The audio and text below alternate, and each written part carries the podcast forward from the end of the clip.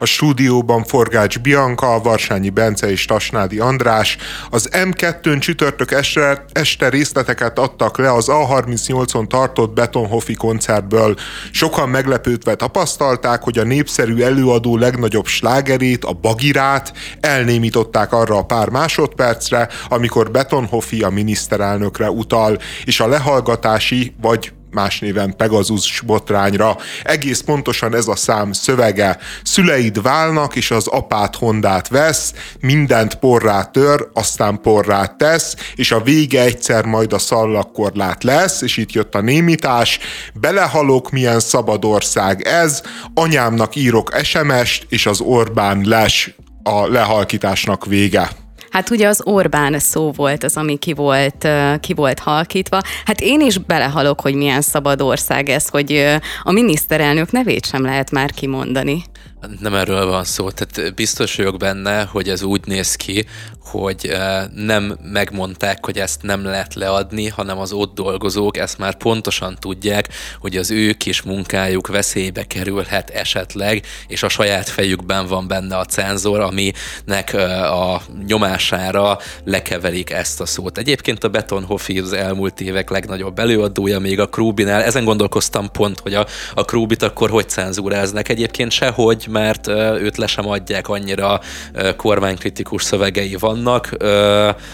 A Betonhofi egyébként nem ebben utazik. Talán ez az egyetlen kormánykritikus, vagy egyáltalán bármilyen szinttel politikával foglalkozó sora, úgyhogy pláne ennek tekintetében ez eléggé méltatlan. Abban egyetértek veled, hogy valószínűleg ez nem egy felsőbb utasítás volt, hogy ezt az Orbán szót ebből a dalból ki kell sípolni, vagy el kell némítani. Valószínűleg igen, az öncenzúra dolgozott, de hogy miért volt erre szükség? Aki ismeri a dalt, az pontosan tudja, hogy mi a szöveg ott, és nem tudom, néztétek-e az eredeti felvételt, ez egy koncertfelvétel. Konkrétan ezt az Orbán les szófordulatot, ezt a közönség, közönség kiabálta be. Ha nem ö, némítják ki, akkor sem érti szerintem az, aki nem tudja pontosan, hogy mi a szöveg. De azért biztosan megy ott a szerkesztő, vagy nem tudom, ki, ki, ki csinálta ezt, vagy kinek a dolga ezt igen, igen, de kivágni. Po- Pont, pontosan ez a, ez a belső félelem, ami szerintem már nevetségesé teszi ezt az ügyet is, hogy tényleg kinek fájt volna. De, hogy... ez, de ez így működik egyébként, most egy későbbi témán is elő fog jönni, ez a, ez a túlbuzgóság, tehát a, ez most egy ilyen negatív túlbuzgóság, már mint olyan értelemben, hogy fél valaki, hogy rosszat csinál, és ma még fogunk látni arra példát is, hogy valaki meg hogy akar nagyon is jót tenni a, a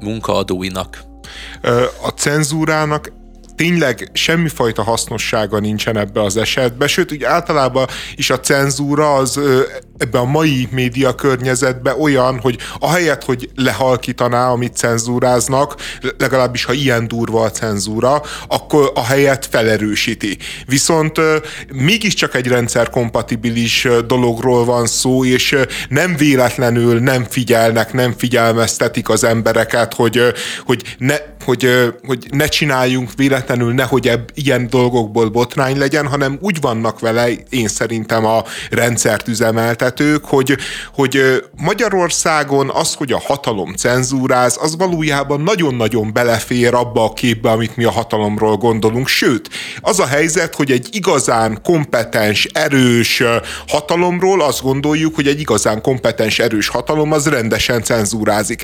Tehát itt a cenzúrának nem az az üzenete, hogy Betonhofi nem mondhatja el azt, hogy az Orbán les, hanem az az üzenete, hogy olyan erős a hatalom, és olyan erős az állam, és olyan szolgalelkű siserahat veszi körbe a média minden frontján, hogy itt Magyarországon igenis cenzúra van, büszkén ki lehet jelenteni. Hát lehet, hogy te ezt látod bele, a hatalomnak az erős kezét, hogy milyen jól cenzúráz. Én meg azt látom bele, hogy mennyire nevetséges ez az egész egész. Tehát, hogy tényleg nem arról van szó. Nem egy Krúbiról volt szó, aki tényleg nagyon-nagyon kemény dolgokat mond oda, hanem, hanem tényleg arról, hogy anyámnak írok SMS-t, és az Orbán les.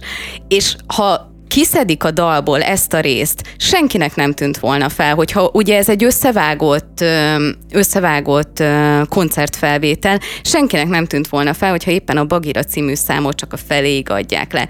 Ez szerintem ilyen nagyon-nagyon nyomorúságos és szánalmas cenzúra.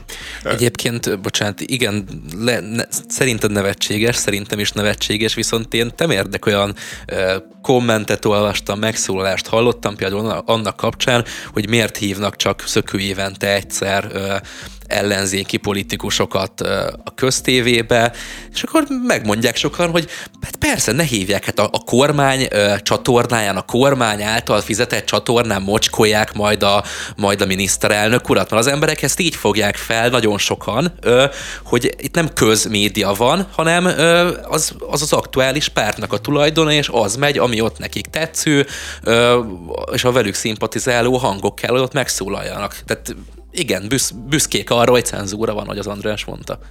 Hát igen, csak ugye ez az átalakult fogalma a közmédiának, ahogyan sokan tekintenek rá, ez egy baromi szerencsétlen dolog, de ez sokkal-sokkal messzebb mutat. Most akkor kérdezem tőled, hogy örüljünk neki, hogy a Betonhofi egyáltalán megjelenhetett? Én örülök egyébként, mert attól függetlenül, hogy kicenzúreztek, legalább uh, valami minőségi zene is szólt Igen, a de ahogy, ahogy te mondtad, hogy a kulturális jelentőség az sokkal-sokkal erősebb a Betonhofinak, mint a, a, a kormány kritikus hozzáállása, illetve nem nagyon lehet tőle ilyet hallani. Én a nevetségességre térnék még ki. A, szerintem önmagában nem nevetséges ez a dolog, nyilván a kiszerűségében nevetséges, de olyan jellemző, hogy inkább azt gondolom, hogy jellemző. A nevetségesre én már az Apáti Bencének, ugye a kormány propaganda egyik megmondó emberének a reakcióját tekintem, aki azt mondta, vagy azt írta egész pontosan, miután kiderült ez a cenzúra, hogy tekintettel arra, hogy a hivatkozott mondat konkrétan hazugság, tökéletesen egyet tudok érteni a döntéssel. Tehát beleállt a cenzúrába, mondván, hogy ez egy hazugság. Az első hazugság, ami a köztévé bármelyik csatornáján lement, és milyen jó, hogy kicenzúrázták. Jó, jó, egyetértek. De, de, de most várjuk, de azért a hazugság, tehát mondjuk nyilván, hogy az Orbán elolvassa a, a Betonhofi anyjának küldött SMS-t, ez nyilvánvalóan hazugság. De ez hogyha tényleg nagyon szó szerint értelmezzük, akkor ez egy hazugság. De kérdezem azt, hogy mondjuk Tóth Árpádnak a Körúti hajnal című verse, ahol egy kirakatban lila darra kell egy nyakkendő. Az nem egy minősített hazugság? Hát egyrésztről egy nyakkendő az mikor dalol, másrésztről meg lila dal. Hát itt, itt két nagyon-nagyon súlyos hazugságot tapasztalunk, és ez meg benne van az irodalom tankönyvekben. Az Apáti Bence hallgasson olyan reppet, ahol rendesen a szájába van rágva a mondandó, ahol elmondja a Betonhoffi, hogy nem az anyámnak írt SMS-t hallgatja az Orbán, hanem én ezt úgy értettem, hogy... És De itt legalább akkor megvilágosodtunk, hogy Krúbi miért nem kerülhet soha a közmédiába, hiszen az Orbán tegyél jót a Ferinek című eposza az értelemszerűen tételesen egy hazugság. De amúgy nagyon szívesen meghallgatnám a cenzúrált változatot. És az apáti egyébként úgy érvel, tehát hogy ez folytatódik, mindjárt természetesen támadásba lendül, és azt, mond, azt írja, hogy lehet, hogy nektek dollár telexeseknek, tehát mindjárt dollártelexeseknek tetszik, hogy Beton Hofi azt nyomja, hogy az anyjának írt SMS-eket személyesen Orbán Viktor szokta elolvasni, és heves izgalomba jöttök a gondolattól, hogy a művészi szabadságra hivatkozva több millió rajongójának azt hazudja, akik aztán jól el is hiszik, hogy ez a valóság, de ez konkrétan hazugság. Nekem azt tetszik ebbe az érvelésbe, hogy ő nem azt mondja, hogy micsoda hülyeség az, hogy itt bárkinek elolvassák ebbe az ország országban az SMS-ét, hogy hogy lehet ilyet súlyosat és gátlástalant hazudni, hanem azt kéri ki, hogy mi az, hogy az Orbán Viktor személyesen olvassa. De na, nyilván megvannak a jó szakemberek, akik elolvassák az SMS-eket, amiket a Betonhofi ír, de az Orbán Viktor az, az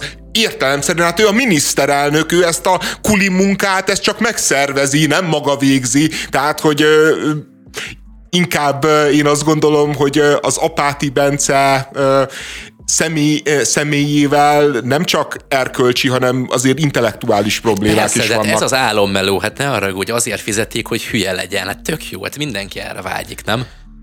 A másik neres megszólaló a Demeter Szilárd, a Petőfi Irodalmi Múzeumnak az igazgatója volt, aki egyébként ö, nagyúra a NER kultúrában, mint pénzosztásban, mind ő csinál, az ő cége, vagy az ő általa működtetett szervezet csinálja például most már a Petőfi TV, tehát az M2-n, a Petőfi TV-n a különböző tartalmakat. Mondta, hogy ezt nem ők csinálták, hanem ezt vagy az A38, vagy még a régi M2, és elmondja, hogy ő alatta ilyen nem történhetett volna meg, tehát hogy ő legalább érzi azt, hogy ez intellektuálisan mennyire vállalhatatlan. Azt mondja, hogy nem történhetett volna meg, de miért nem?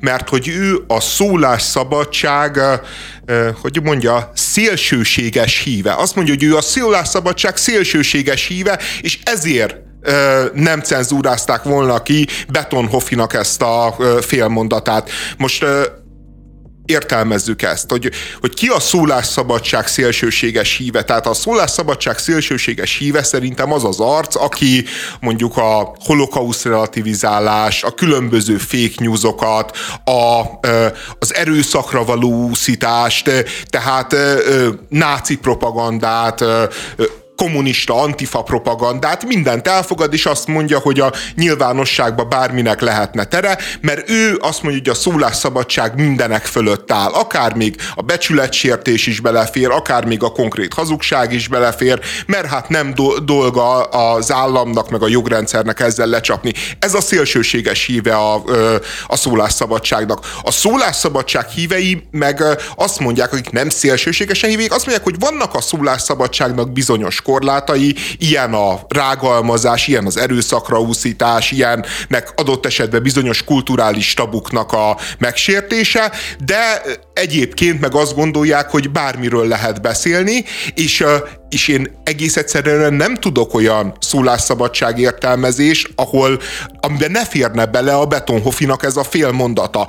Bár, bármelyikbe. Tehát a legszélsőségesebbtől a leg, ö, legkevésbé szélsőséges szólásszabadság értelmezésbe is belekerjen, hogy férjen ez a fél mondat, amire ugye a Pimnek az ura azt mondja, hogy hát ő nagyon-nagyon szélsőséges ebben a kérdésben, ezért beleférne. Tök jogos a kritikád, én valahogy úgy képzelem el, hogy találgatok, úgy érthette ezt, hogy hogy azokat ugye soha nem hallgattat, soha nem vettem edünk arról, hogy elhallgattassuk azokat, akikkel nem értünk egyet. Ő nem ért ezzel egyet, de még őt sem hallgathatná el, és ezt valószínűleg ezt fogalmazta úgy meg, hogy szélsőséges, amiben persze semmi szélsőséges nincsen, ez így kb. a szólásszabadságnak a legenyhébb definíciója, hogy a, a, ha nem értek egyet, azt sem hallgatatom el. Hát szerintem sok esetben szélsőséges akár a kormánymédia, vagy a kormányhoz közeli médiumok ilyen szempontból. Nagyon-nagyon sok esetben igenis ellenzéki politikusokkal szemben, művészekkel szemben már a rágalmazás határait súrolják azok a történetek, amiket ott olvasni lehet.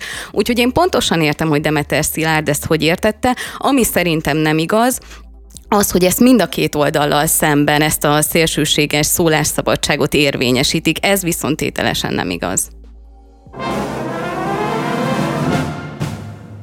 Egyre aktívabb Kína az orosz-ukrán konfliktusban. Amerikai hírszerzési források azt állítják, hogy a kínai pártvezetés fontolóra vette annak a lehetőséget, lehetőségét, hogy fegyvereket küldjön az oroszoknak, elsősorban drónokat. Ezzel párhuzamosan Kína egy 12 pontos rendezési tervet is nyilvánosságra hozott.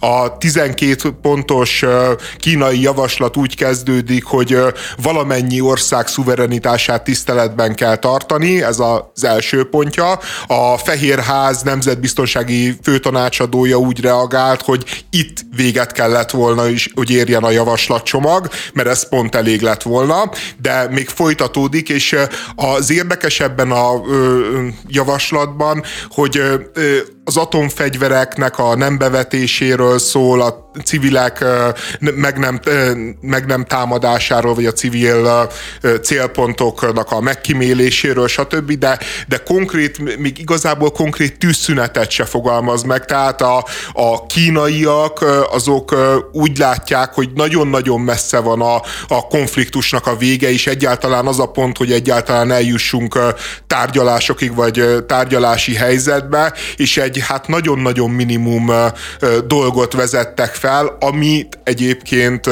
hát így ahogy látható kb. minden résztvevő lesöpört. Mert az oroszok nem nagyon nyilatkoztak róla, az ukrán, meg, a, meg az amerikai fél, meg az Európai Unió, az meg hát inkább enyhén gúnyosan mondta azt, hogy, hogy, hogy ez, ez nem járható út.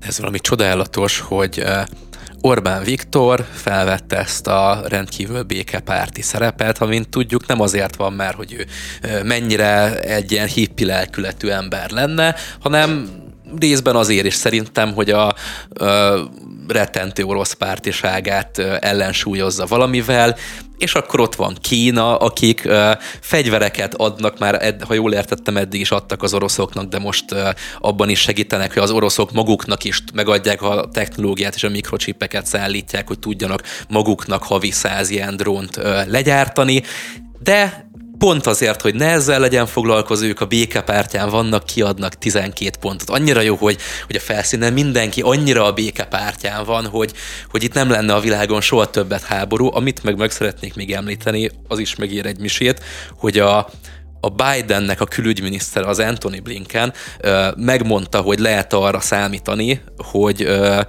hogy a kínaiak segítik az oroszokat ilyen téren. De Joe Biden azt mondta, hát én nem számítok erre, ez múlt héten volt, és azóta derült ki ez. Hát ez szerintem elképesztő, hogy ennyire nem hallgat valaki. A külügyminiszter azt mondja, én nem számítok erre. Szerintem nem olyan egyszerű a dolog. A kínaiak elvileg halált okozó fegyvert még nem szállítottak az oroszoknak. És, és az a helyzet, hogyha megtörténne, hogy az oroszoknak elkezdenek akár drónokat, akár bármilyen más fegyvert, ami életkioltására alkalmas szállítani, abban a pillanatban szembe kellene, hogy nézzenek a nagyon-nagyon súlyos amerikai szankciókkal. Ami azt jelenti, hogy kb. egy hidegháborús állapot állna be egy pillanat alatt a világba, mert, mert gyakorlatilag lefagyna a kereskedelem nyugat és kelet között, aminek hát nyilván mind a két fél részéről óriási áldozatot jelentene, hiszen ezek a nagy termelés termelési ráncok most a Covid kapcsán megtanultuk, hogy, hogy a világgazdaság elképesztően összetett és elképesztően összefonódott valami, ami, amiben egy ilyen típusú behatás hát fel, felbecsülhetetlen károkkal járna, túl azon, hogy egy egyébként ki tudja, hogy egy konfliktus az meddig eszkalálódik akkor, hogyha már nem csak Ukrajnában nem tudjuk megoldani a, a problémáinkat, meg az ellentéteinket, hanem, hanem globális szinten ez a két elképesztő erejű birodalom szinte a konfliktus határáig egymásnak feszül.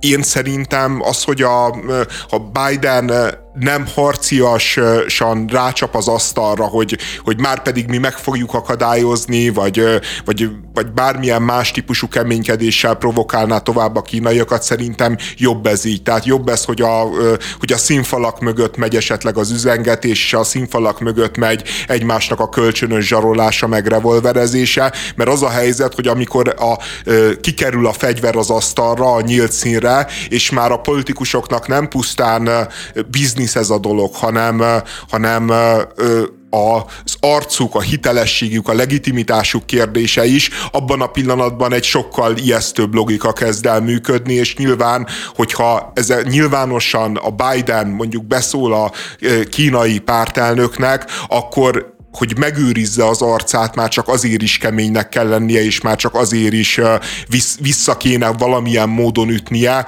mert, mert hát hogyan veszünk komolyan egy, egy diktátort, már pedig ő az, hogyha a Wayne is amerikai elnök is simán beszól neki, nyilván az, az egy az ellenzékének, meg mindenfajta párbeli riválisának egy jelzés, hogy talán már nem olyan kemény, talán már nem olyan tökös a kínai párt főtitkár, mint eddig volt, de ő, ő ezt a, ezt a Biden nem akarja. Rendben, ez, ezt el tudom fogadni, csak remélem, hogy ebből nem egy olyan szemhunyás lesz, hogy amikor már teljesen egyértelmű mi történik, továbbra is szemet huny felette. Szerintem sokkal durvább a Bidennek a másik kijelentése, amit uh, uh, ugyanebben az ABC interjúban mondta, ahol megkérdezték tőle, hogy mi van az F-16-os repülőgépekkel, és erre azt válaszolta a Biden, hogy ő egyeztetett, a, ugye a Zelenszky ezt nagyon-nagyon kéri, különböző katonai szakértők elmondják, hogy légifölény nélkül nagyon nehéz elképzelni egy komoly offenzívát, amivel az ukrán hadsereg felszabadíthatná azokat a területeket, amiket az oroszok megszálltak, és a Biden azt válaszolta erre az F-16-osokat felvető kérdésre, hogy ő beszélgetett az amerikai hadsereg, hadsereg sokat látott vezetőivel, és, és az ő tanácsukra nem küld ilyen eszközt, mert most erre nincsen szüksége az ukránoknak. Anélkül is vissza tudják foglalni. Mert hogy anélkül is vissza tudják foglalni. Hát, mert hogy ehhez a tankok, a lövegek és a légvédelmi rendszerek pont elégségesek. Én komolyan mondom, hogy, hogy ez tényleg a pofátlanság és a cinizmusnak a csúcsa. Nem, Tehát mondj... csak elfelejtette, nem, hogy izé mit beszél, mit mondtak neki. De, de, de hogy, hogy mert én, én tényleg azt gondolom, hogy Ukrajnának joga van az önvédelemhez, és szerintem egy jó politika megadni neki ehhez az eszközöket. De, de azt csinálni, hogy azt mondani, hogy harcoljatok, támadjatok, győzzetek, de közben meg bizonyos technológiákat nem adok oda, bizonyos technológiákat meg csepegtetek, és kb. patika mérlegen mérem, hogy, hogy az a front azért olyan nagyon-nagyon sokat nem mozduljon, mert, mert nyilván a Bidenék is úgy számolnak, hogyha az ukrán offenzíva elér a Krím közelébe, vagy, vagy tényleg áttör a Donbassba, abba a pillanatban a, a az orosz katonai vezetés nyilván meg fogja fontolni az atombombának a bevetését, amit ők el akarnak kerülni, egyáltalán ezt a szituációt, a hely, ezt a helyzetet, ezért nem adnak eszközt hozzá, viszont, viszont azt sem mondják, hogy, hogy most van egy padhelyzet, már pedig nagyon úgy néz ki, hogy egy padhelyzet alakult ki, és akkor üljünk le és tárgyaljunk, és nézzünk meg, hogy mi jön ebből a padhelyzetből ki, hanem azt mondják, hogy adtunk elég löveget, adtunk elég tankot, hát menjetek, támadjatok, nézzük meg aztán az áldozatokat, nézzük meg, hogy mennyit sikerült visszafoglalnatok, me- meglátjuk, aztán lehet, hogy meggyőztök bennünket, hogy tényleg adjunk F-16-osokat. Gondolom az a baj, hogy egyik álláspont nyílt bevallását sem tartják célszerűnek, és így gyakorlatilag belekényszerítik magukat egy tényleg egy, egy embertelen álláspontba, amit mondasz, hogy gyakorlatilag hagyják, hogy meghalljanak emberek úgy, hogy visszaszerzik, a, próbálják visszaszerezni a területeket, amiket így nem fognak tudni. Igen, egy, egyébként én most az Orbán Viktor védelmébe mondom, mert én nagyon felháborodtam azon, amikor az Orbán Viktor akkor javasolt tűzszünetet, amikor éppen az ukrán csapatok offenzívába voltak, és úgy tűnt, hogy, hogy nehezen tudják őket megállítani az oroszok. Akkor tényleg az volt, hogy a, hogy a tűzszünetnek önmagában a felvetése is arról szólt, hogy most legyen tűzszünet, adjunk így időt, amíg az orosz orosz mozgósítás ki beérkezik a frontra, felfegyverkeznek, és, és, és majd nyilván akkor már vissza tudnak csapni az ukránoknak, vagy meg tudják állítani őket, és, és szerintem akkor a tűzszünetet emlegetni, amikor éppen az ukránok nyomulnak előre, hát semmiképpen sem volt egy különösebben baráti gesztus se Ukrajnával, se a, a szövetségi rendszerrel szemben, aki, aminek a részei vagyunk, de, de, de most amikor az oroszok vannak offenzívába, és úgy tűnik, hogy az oroszok azok, akik, akik darálják az ukránokat, és, és igazából, ha csak méterenként is, de ők haladnak előre, akkor viszont azt gondolom, hogy nagyon-nagyon felvetődik annak a kérdése, hogy, hogy az az Orbán Viktor javaslat, amit ő mindig megismétel, hogy azonnali tűzszünet, annak lehet, hogy elérkezett az ideje, és lehet, hogy tényleg érdemes lenne e felé nyomni a feleket, mert, mert egész egyszer egyszerűen az, hogy egy, hogy egy ilyen anyagháború, ami, ami nem szól másról, mint hogy ki gyilkolja ö, nagyobb mennyiségben az ellenségnek a katonáit, meg, ö, meg a ö, fizikai eszközeit, az, az hát hova vezet? De mert, mert megoldáshoz, meg békéhez, hát nagyon-nagyon-nagyon-nagyon hosszú időn keresztül juthatunk csak el így.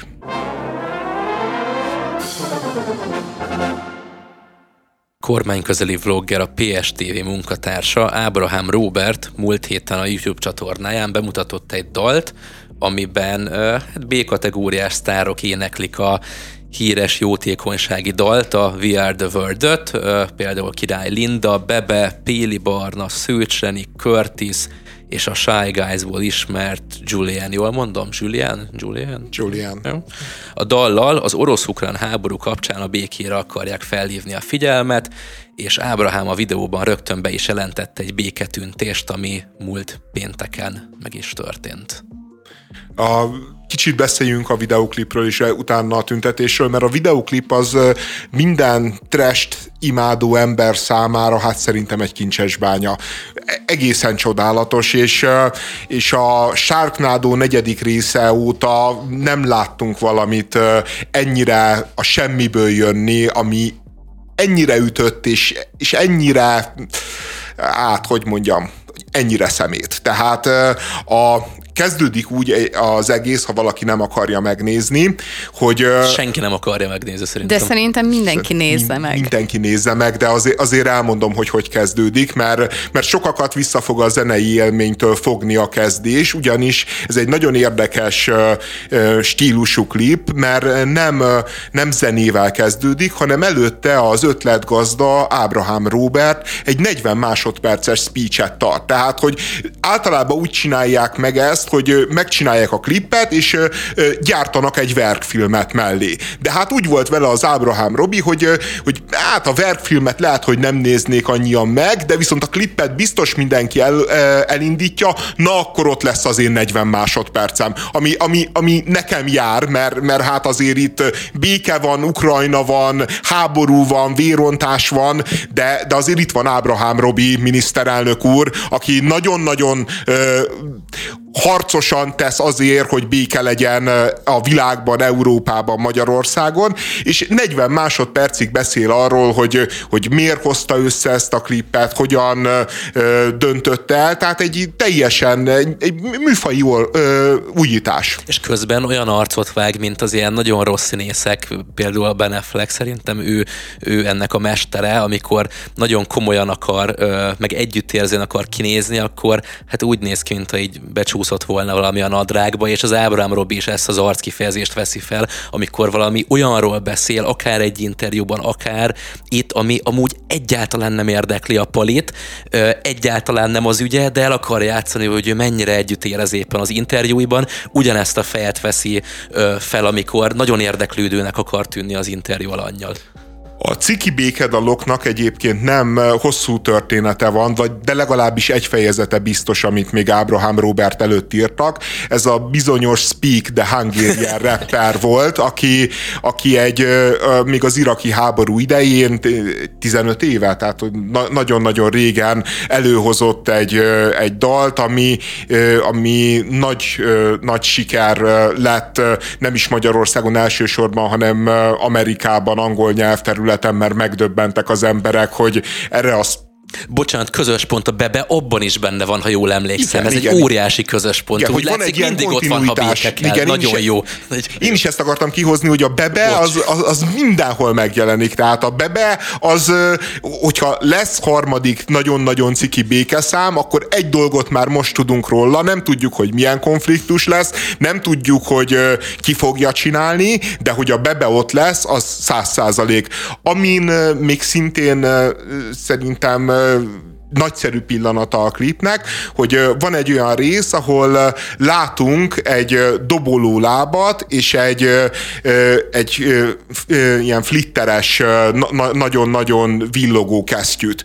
És, és az embernek teljesen Michael Jackson érzése van, hogy itt talán maga Jacko fog megelevenedni, és hát nem, nem Jackson, de, de hát majdnem, hiszen Julian a Shy Guys-ból, a Kozsó istáló Istálónak, is lehet, hogy sokan nem szívesen emlékeznek, a Kozsó Istálónak volt a 90-es években egy ilyen projektje, mint a Shy Guys, és én egyébként már akkor kedveltem a Julient, és, és az a helyzet, hogy egy ilyen hihetetlenül jó érzés, hogy ez az ember miközben 15 éve már nem kísérti a Rivalda fény, de továbbra is alkot, zenél, teszi, amit tennie kell, és amikor, és amikor Jackson helyére be kell állni, akkor be tud állni, és, és produkálja azt a színvonalat, amit ilyenkor elvárunk. Én már ebbe bele sem megyek, hogy én a szereplőknek a nagy részét nem ismertem egy-két kivétellel, ez bizonyára az én hibám. Nekem az a kérdésem, hogy miből állt volna írni egy új dalt, nem pedig feldolgozni a VR The world Nem tudom, hogy mennyivel lett volna hitványabb vagy jobb. Sokkal több munka. Egyébként azért a hogy mondjam, az Aaron Robert idézőjeles védelmében ő abból főzött, amilyen volt. Tehát ezek az emberek, amennyire én követtem a műsorát a Pesti tévén, ha nem is az összes ember, de az előadóknak a 90%-a a vendége volt a Pesti tévén. Tehát azok, akik még oda hajlandóak voltak elmenni, és így jó viszonyba került, na azokat most így meghívtak. Igen, meg nem teljesen van igazad abban, hogy, hogy B-listás sztárok, van mert, is köztük. Mert van D is egyébként szerintem, ha már itt tartunk, de, de van a lista is, tehát azért a Curtis és a Gia Genno az, az egyértelműen szerintem A lista ma Magyarországon. Tehát Mm. És, és nagyon érdekes ugye, hogy vannak szereplők, akik nem énekelnek, de szintén az arcukat adják, és általában egy magyar zászlót lobogtatnak, és azért itt is vannak meglepetések, mert Sorbert Norbi feltűnése, bár fene tudja, hogy mennyire meglepetés, de Sorbert Norbi is szerepel a klipben, meg ami nekem nagy újdonság, Tiha, ne, nem tudom, Tihanyinak hívják talán a színész, de Laci a barátok közből úgy biztos megvan mindenkinek. Laci a barátok közből megvan, is, is hitet tesz a béke, meg a, az egy család vagyunk szellemisége mellett, tehát itt, itt azért nagyon-nagyon széles spektrumból merít az Ábrahám, és én, én jobb indulatú vagyok, én azt gondolom, hogy ez egy művészi koncepció, ahol az A-listás, a B-listás, a C és a D-listás előadók jól megférnek egymás mellett. Én is hajlamos vagyok e felé húzni, hiszen ekkora szart már, bocsánat, nem lehet véletlen csinálni. Tehát én állítom, hogy ez, ez direkt lett ilyen. Nem tudom, milyen instrukciókat kaphattak az énekesek, de végig azon gondolkoztam, hogy milyen idegrendszeri probléma okoz ilyen rángásokat. És ez nem hiszem el, hogy valaki egyszerűen véletlenül mellé nyúl. Nem is véletlen volt egy kicsit, térjünk már át arra, hogy ebben a videóban bejelentette egy béketüntetést is az Ábrahám és ez a tüntetés ez meg is történt. Az eredeti terv az az volt, hogy a Kossuth tértől től vonulnak a nagykövetségig. Na, mi, milyen nagykövetségig terveztek vonulni? Nem, nem az orosz, az amerikai nagykövetségig, az orosz-ukrán háború kapcsán békét akarunk, és elvonulunk az amerikai nagykövetség. Végül ez nem történt meg, nem tudom, lehet leszólt valaki, hogy srácok, ez azért túlzás lenne. De ugye készült ezen a tüntetésről, ami leginkább egy ilyen kerekasztal beszélgetés volt egyébként. Készültek videók, valószínűleg az lehetett a cél, hogy ide ne csak a Fidesz szimpatizánsok menjenek el, mert ugye az a békepárt és ez a nagy jelszava az elmúlt nem tudom hány hónapnak a kormány részéről, és hát mindenféle oldalakon hirdette ebben a számban, és az Ábrám sehol nem volt ez megjelölve, hogy itt egyébként kormánypárti felszólalók lesznek, ahogy Tutor Zoltán kollégánknak sem mondták el, mert őt is meghívták erre a beszélgetésre. A Dopeman hívta meg, nem is az Ábrahám a szervező, csak hát egyrészt elfelejtették mondani, hogy ez a amerikai nagykövetség elé vonulás, ami végül elmaradt, de hogy erről is ez is volt terve, meg azt is mondjuk, hogy a beszélgető társak a Dopemanen kívül is lesznek mondjuk Jeszi, mármint a Jeszenszki Zsolt, mondjuk dr. Gődény György, ugye egy abszolút egy ilyen híres pacifista ö, aktivista, Szóval egy egészen szürreális tüntetés dikerekedett, ahol az Ábrahám a végén még arról is beszélt, hogy a világ satanizálódik. Tényleg, mint egy ilyen kuanon sámán hergelte a tömeget. Fantasztikus szórakoztató értéke volt. Mindenki nézze meg az ezek erről készült videókat. Igen, a Gödény doktor megjelenése egy színpadon a Mennel, meg a Jessivel, az hát rossz indulat biztos az diktálná, hogy azt mondja valaki, hogy ez egy szedetvedett társaság. Freak show, freak show Vagy szerintem. freak show. Én ezzel szemben így azt érzem, hogy az Ábrahám Robi egy igazi népfrontot hozott létre. Tehát, ahol tényleg a legszélesebb és legkülönbözőbb társadalmi csoportok vannak reprezentálva. Hát, hogyha az Ábrahám Robi a Gyurcsány ex-videósaként belefér a PSTV-be, meg belefér a, az állampártnak az alfelébe, akkor a Dópen, aki a szocialista pártnak volt a nyolcadik kerület jelöltje nem is olyan régen valamelyik önkormányzati választáson, hát hogy ne férne bele? Ez a szép a nerbe, hogy aki megtér, azt Orbán Viktor ölelő karjai befogadják bármikor. Csak hát Cutor Zoltán kollégák nem akart megtérni, ő baja. Igen, a Gödény doktorról azért azt is tudni kell, hogy, hogy nem pusztán a Covid kapcsán hát foglalt el egy eléggé hát ilyen sokszor, sokszor a provokációig eljuttatott át tudományos álláspontot, hanem ő tényleg egy politikai nagyvállalkozó, mindenfajta pártalapítással, meg, meg, meg kamupártok létrehozásával vádolták, meg vádolják, tehát egy, egyébként tényleg az van, hogy a békér bárkivel össze kell fogni, és ez szerintem megint csak Ábrahám Robinak egy nagyon-nagyon jó üzenete. Én nekem nem csak azt tetszett az ő beszédéből, ahogy a világ satanizálódásáról beszél, ugye tehát ahogy, ahogy elsátánosodik a világ, mert hát eddig azért egy viszonylag jó hely volt, de most már látjuk, hogy itt, itt megjelent a sátán, hanem, hanem az, hogy ő azt mondja, hogy takarodjon a CIA Európából, és akkor ő majd, ma, majd, majd akkor tud hinni az Egyesült Államoknak. Most én ne, nem tudom, tehát, hogy a, ez a takarodjon a CIA Európából, tehát mondja azt, hogy takarodjanak az amerikai katonák Európából, szerintem ez egy legitim álláspont.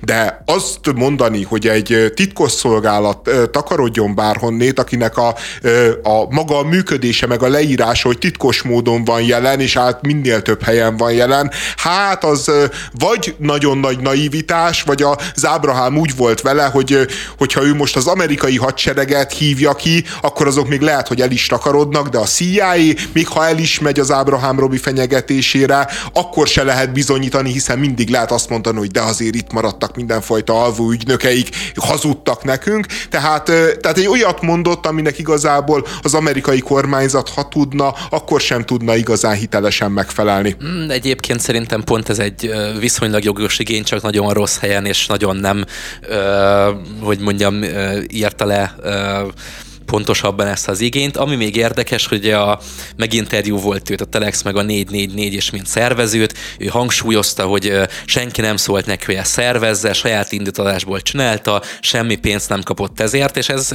én ezt még el is hiszem neki, hogy igaz, ő egyszerűen egy, egy nagyon jó tanuló akart itt lenni, hogy az éppen aktuális, a kormány éppen aktuális szólamaira, akkor szervez egy tüntetést, amire remélhetőleg nem csak kormánypárti szimpatizások jönnek el, oké, ez nem sikerül, sikerült, viszont én egy, ö, egy ötös alá tudnék csak neki adni, mert ha más satanizálódásról beszélt, most úgy is napirenden van itt a pedofília téma, megint meg még lesz a következő jó pár hónapban is, ha már CIA, ha már satanizálódás, ha már QAnon összeesküvés, miért nem mondta, hogy a ö, demokrata párt az igazából pedofil, egy pedofil hálózat, de akár még ráhúzhatta volna a gyurcsányékra, és na, az lett volna a csillagos ötös. Így egy ötös alát kaphatna Orbán Viktortól.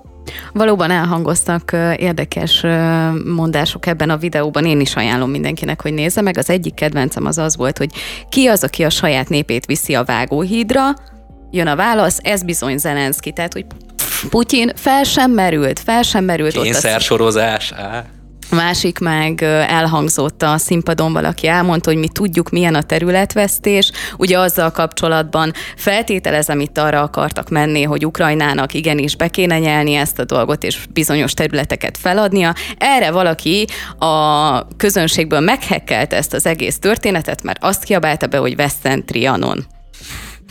A, a klipbe is, meg a tüntetésbe is szerintem a, mi tényleg fontos, hogy, hogy ez nem a ö, habony Rogán világ gyártotta le. Tehát, hogy ez nem valami hamis, milliárdokkal kitömött ö, ö, ö, demonstrálása a, a NER-nek, hanem ez tényleg a mély rétegből jön. Tehát, hogy, hogy a jobboldali világ és a jobboldali szubkultúra ezt tudja per pillanat magából kitermelni. Hát ennek van, aki örül, van, aki kevésbé. A, az, hogy ezek az emberek jönnek, vállalkoznak és demonstratíve beállnak, és ez is mutatja egyébként, hogy, hogy milyen elképesztő a, a nerbe vetett bizalom, meg a ner iránti hűség demonstrálásának a, a, a megélése is ennek a fontossága. Tehát, hogy, hogy itt nyilván nem Ábrahám Robinak a két szép személyért mentek el, és nyilván nem önmagába a békeüzenet, ami miatt az arcukat adják egy ilyen kellemetlen produkcióhoz, hanem egész egyszerűen az élménye annak, eh, hogy, eh, hogy csatlakozhatnak a NER-hez, Sorbert Norbi, meg, eh, meg az összes többi, és, és, és az a remény, hogy, hogy a NER-hez csatlakozni, hiszen aki NER, az nyer.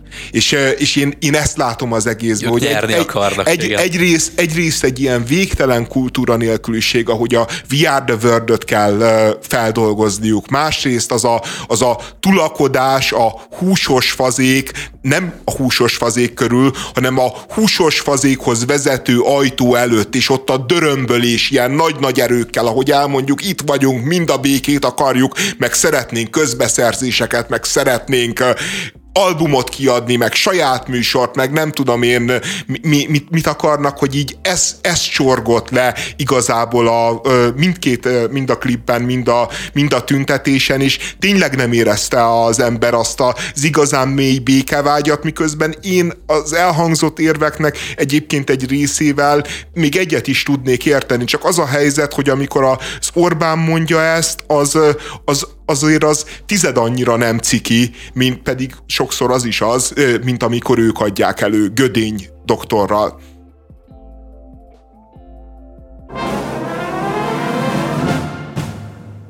A HVG megszerezte a készülő építészeti törvénytervezetét. Ez egy olyan új jogszabály lenne, ami összevonna három létező törvényt. Az épített környezetről, a település képvédelméről és a kulturális örökség védelméről szólót, és ezekhez vadonatúj elemeket csatolnának. A HVG értesülései szerint ezek az új rendelkezések felszámolnák a szabad piacgazdaságot az építőanyaggyártás és kereskedelem területén, és konkrét tervutasításos rendszer lépne életben. Még jó, hogy jobboldali kormány van hatalmon. Tehát, hogyha ők így szabályozzák a piacot, akkor mi lenne, ha baloldali kormány lennél? El nem tudom képzelni. Hát ugye ebben nem sok meglepő van a néhány dolog után, adott esetben a trafikokkal kapcsolatban is ugyanezt történt. Én nem a, igazán vagyok meglepődve ezen. Az elmúlt pár évben az építőipar azért nagyjából arról szólt, hogy a, az építőanyag árak meg rendelkezésre állás tekintetében is nagyon-nagyon instabilak voltak. Volt olyan időszak, amikor egyszerűen nem volt betonacél, aztán amikor megjelent újra a piacon, nagyjából ilyen háromszorosáron lehetett hozzájutni. Ugyanez megtörtént a hőszigetelésekkel valahol Európában leégett egy hatalmas hőszigetelő anyag tároló raktár, és iszonyatosan felment az ára. Erre még jönnek a, azok a hatások, amit az energiaárak hatásai tesznek rá az építőanyagokra, hiszen ne felejtjük azt, hogy ezeknek a, az anyagoknak az előállításához rengeteg energia szükséges.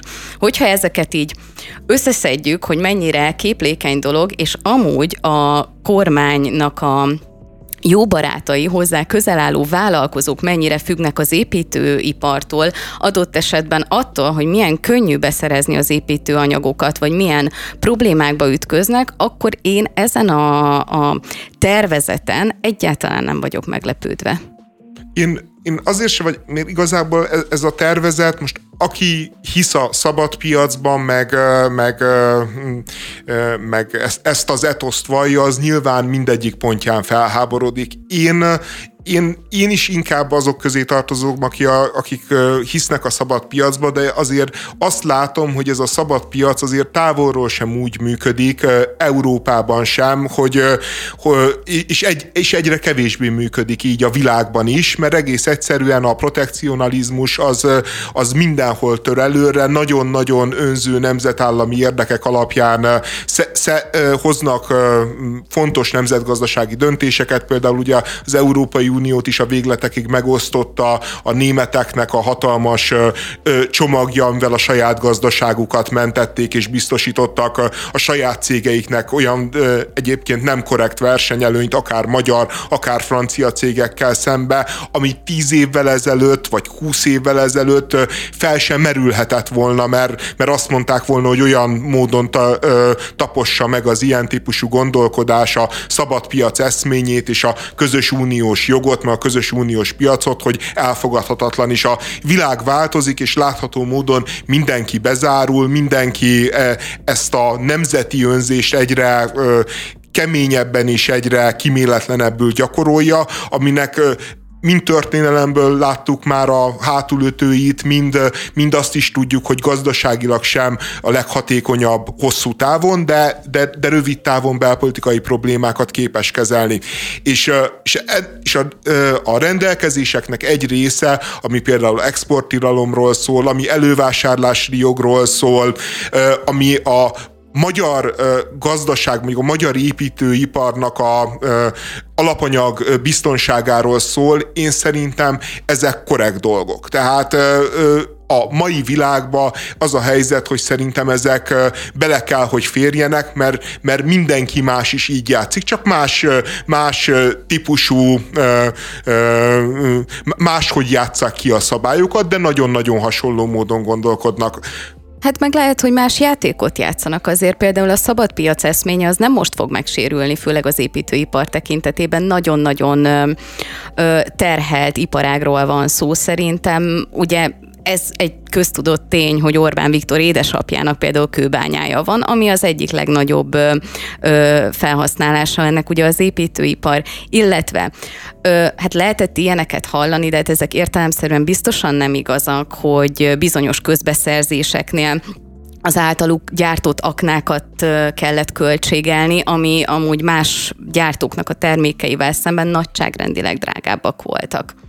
És a, viszont van két dolog, ami, ami amit védeni sem tudok, meg akarok, meg megérteni sem tudok, meg akarok. Az egyik az, hogy, hogy itt is be akarnak vezetni egy árstoppot a, a bizonyos termékekre. Nem jelölték meg, hogy melyik termékeket, de bizonyos termékeket hatósági árasítanak, tehát a magyar vásárlóknak is azt mondják, hogy ennyiért adhatod el és kész, ami hát nézzük meg a mostani árstoppos termékeket, meg nézzük meg, hogy hogy működik most az árstopp. Tehát ami nyilvánvalóan áruhiányhoz fog vezetni, nyilvánvalóan azt jelenti, hogy, hogy úgy nem, nem érdemes semmit se legyártani, hogy minden egyes mondjuk eladott tégla után veszteséged van. Tehát ezt nem fogják csinálni, és ehhez kapcsolódik nyilván szervesen az elképzel, kiszivárgott elképzelésnek a másik része, ami egyrészt különböző büntetéseket ír elő, hogyha,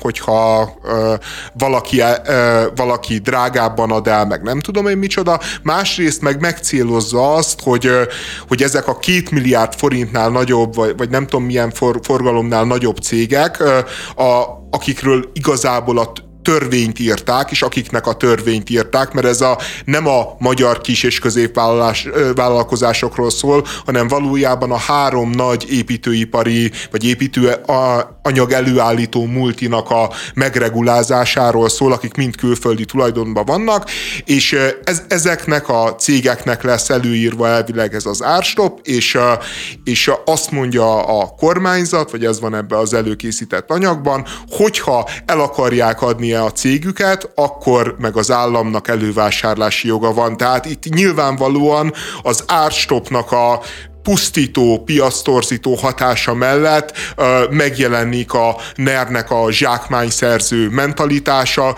és, ö, és úgy néz ki, hogy, ö, hogy ezt a ö, egyébként nagyon nehéz gazdasági helyzetet is próbálják arra használni, hogy, hogy egész egyszerűen a külföldi tulajdonostól átvegyenek számukra fontos és értékes cégeket. Jellemző módon egyébként ugye nem az autógyárakat akarják lenyúlni, meg nem nem a, a magas hozzáadott értékű területekhez nyúlnak hozzá, hanem a viszonylag egyszerű, viszonylag könnyen, technológiailag könnyen érthető, könnyen elsajátítható dolgokhoz nyúlnak mindig hozzá, mert, mert az ambíció csak odáig terjed, hogy, hogy csináljunk nagyon-nagyon sok pénzt, odáig már nem terjed, hogy tanuljunk ki valamit nagyon-nagyon magas szinten, és csináljunk mondjuk egy, egy magyar Samsungot, vagy egy magyar LG-t, hanem jók, jók lesznek nekünk azok, amiket itt már azért felépítettek, összeraktak a,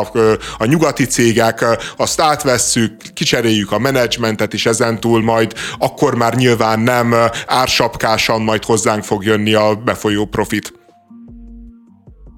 Jó, egykor ennyi mondani valunk volt a tört témához és a történethez. Ja, nem, mert amit elfelejtettem, hogy lesznek a nemzeti dohányboltok mintájára nemzeti tüzépek, ezt majdnem kifelejtettem, tehát készüljünk fel, hogy meg fognak érkezni a nemzeti tüzépek, az a terve a kormánynak, hogy azokat az építőanyagokat, amiket rekvirál ezektől a cégektől, olcsón, ezeket a magyar embereknek nemzeti tüzépeken fogják árulni. Nyilvánvalóan elképesztően népszerű lesz mind a rendelkezés, mind, mind ezeknek a cégeknek a ledarálása és bedarálása, és aztán, hogy mi lesz mondjuk pár év múlva, hát utánunk a vízözön.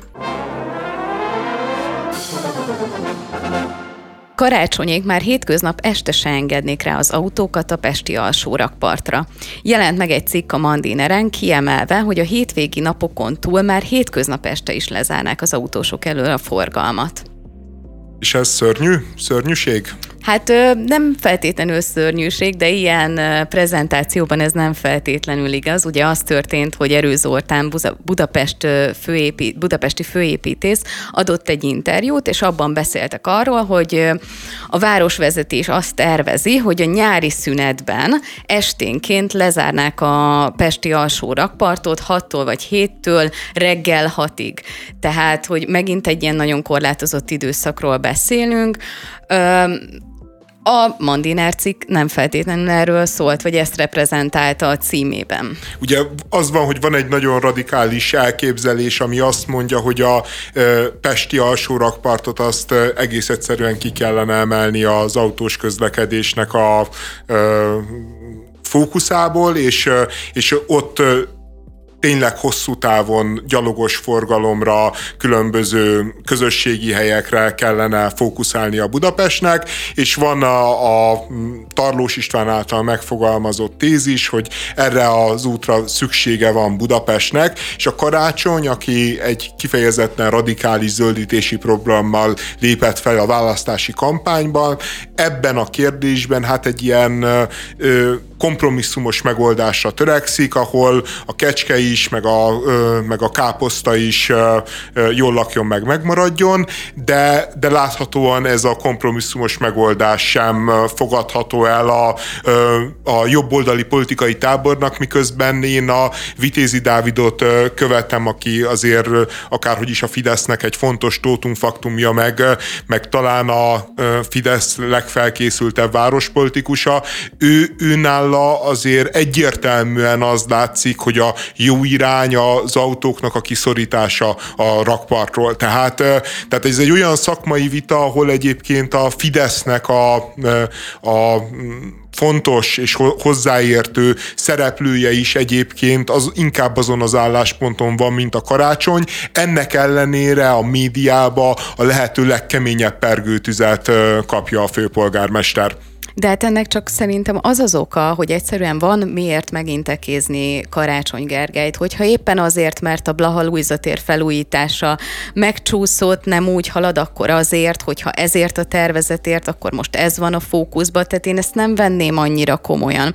Ami viszont komoly probléma szerintem, ahogy te is említetted, András, hogy Karácsony Gergelyék egyszerűen nem tudnak úgy gondolkozni, hogy van egy cél, és ezt szeretnénk megvalósítani, hanem pontosan ezek a kompromisszumos megoldások jellemeznek minden egyes beavatkozást, ami szerintem iszonyatosan problémás, hiszen nem arról szól a városvezetés, hogy megszavaztatjuk azt, hogy a Lánchíd autós forgalomnak át legyen adva, vagy éppen ne. Ugyanez a rakpart, azt gondolom, hogy erről kellene egy koncepció, egy döntés, egy irány, és abba az irányba lehet menni. Már tényleg csak ezt várom, hogy a rakpartra is megkezdődjön a szavazás.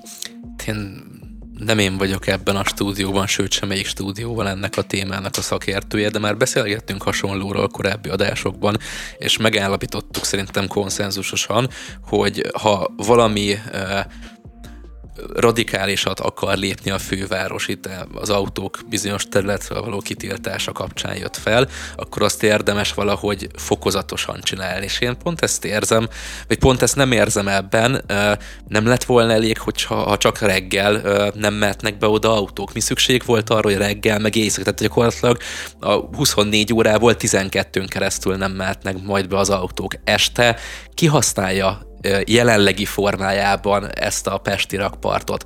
Bringázik ott valaki? Mikor végig a Pesti oldalon végig van egyébként is bringa út.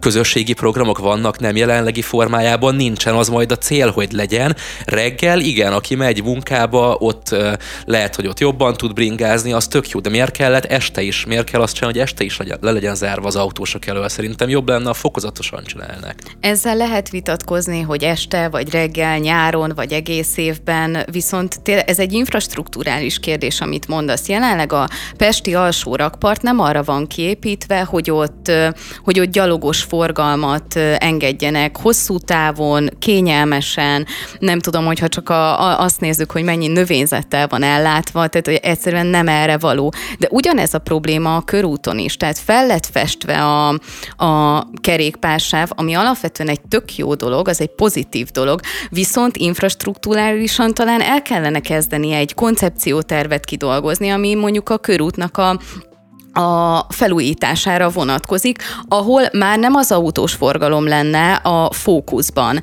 És ugyanezt gondolom az összes ilyen helyről. Világos, hogy ezt nem lehet egyik napról a másikra megcsinálni, csak azt is kevéssé látom. Én tudom, hogy a körút körül kapirgáznak volt egy ilyen, egy ilyen civil tervpályázat is, civil ötleteket gyűjtöttek, ezek nagyon jók, csak nem láttam még a koncepciótervet. Egyébként, eh, a Bence, igen, valószínűleg igazad van, tehát, hogy szerintem éjszakára nincsen sok értelme kitiltani az alsó rakpartról legalábbis időlegesen az autókat. Valóban ez a kora este az, ami, ami nyáron egyébként meg lehet, hogy nincsen kiépítve ott az infrastruktúra, de azért hihetetlenül jó hangulatú, hogy ott lehet jönni, menni, gyalogosok, biciklisek, beszélgető emberek, tehát hogy, hogy a, a, a tehát hogy az, hogy a rakparton lehet uh, sétálni, az, uh, az kifejezetten pozitív, és használják is az emberek, nyilván nem éjszaka, és, uh, és ta, talán napközben, hát az meg, uh, az meg nyilván egy uh, közlekedés technikai kérdés, hogy ott mennyire indokolt, vagy nem indokolt. De hát értelemszerűen éjszaka az autóforgalom sem olyan nagy a rakparton, úgyhogy itt teljesen logikus, hogyha a kecske is jól lakik, és a káposzta is megmarad, tematikát próbáljuk megkövetni.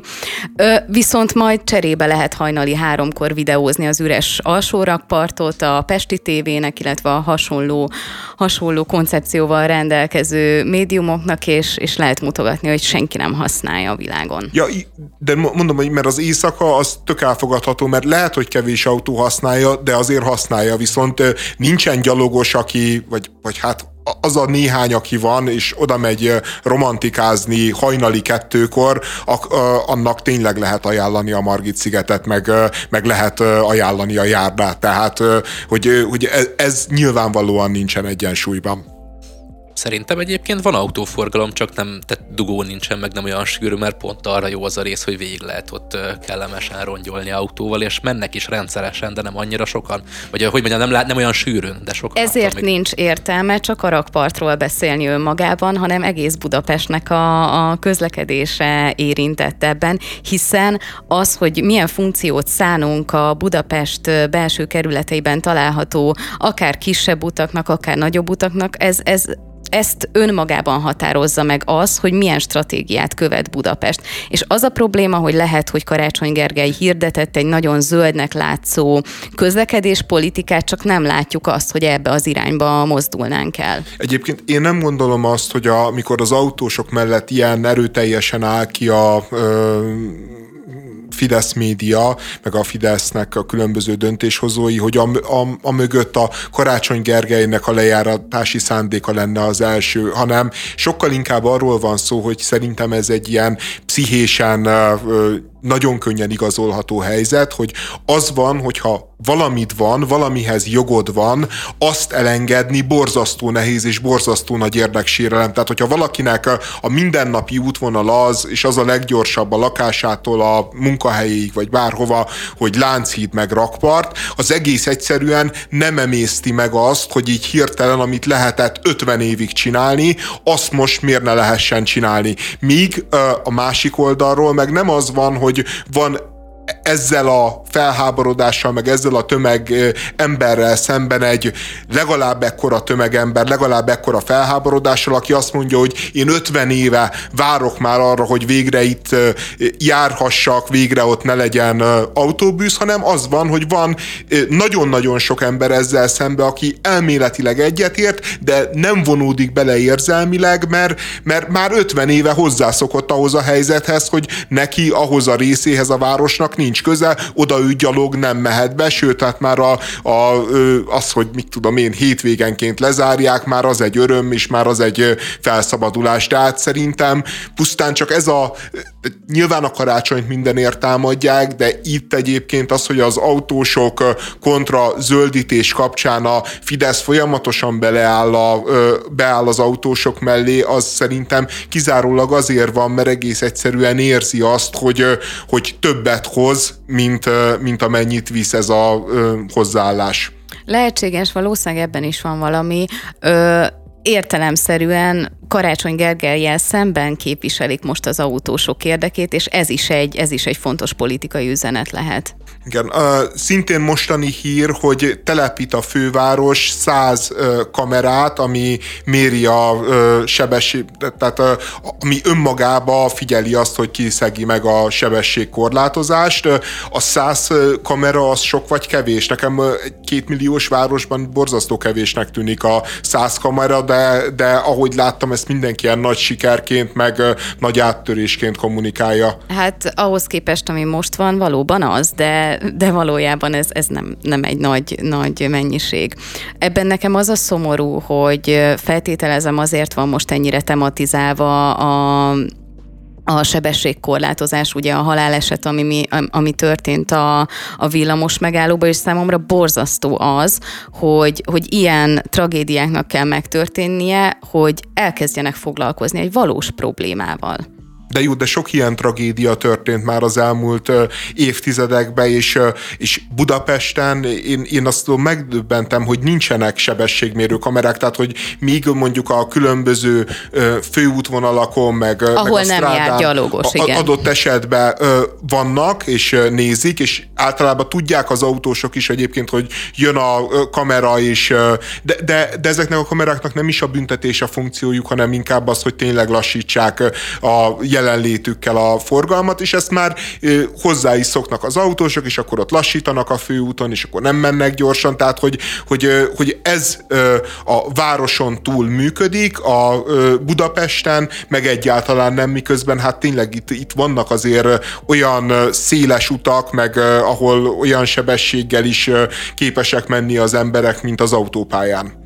Hogyne, és pláne az, hogy most kezdünk el beszélgetni erről, Nyugat-Európában nem tudom, talán 30 éve, de lehet, hogy még több tematizálják az, hogy városban, ahol tényleg van arra esély, hogy gyalogos ütközzön gépjárművel, mi a megengedhető maximális sebesség? Ugye itt Pesten a legtöbb helyen ez az 50 km per óra van érvénybe, nagyon kevés a 30 km per órás korlátozott szakasz, és ezeknek a, a létjogosultsága szerintem baromi nagy, és persze ez egy szabályozás, és utána jön a következő lépés, hogy ezt be kéne tartani, csak már megint egy olyan helyzetbe kerültünk, hogy az 50 km per órát próbáljuk betartatni, ami valljuk be, az egy nagyon-nagyon problémás, hogyha egy, egy emberi test 50 km per órás tárgyal ütközik, ennél a 30 km per óra teljes, sokkal-sokkal jobb. Nagyjából ilyen exponenciálisan kezdi el növekedni a, a,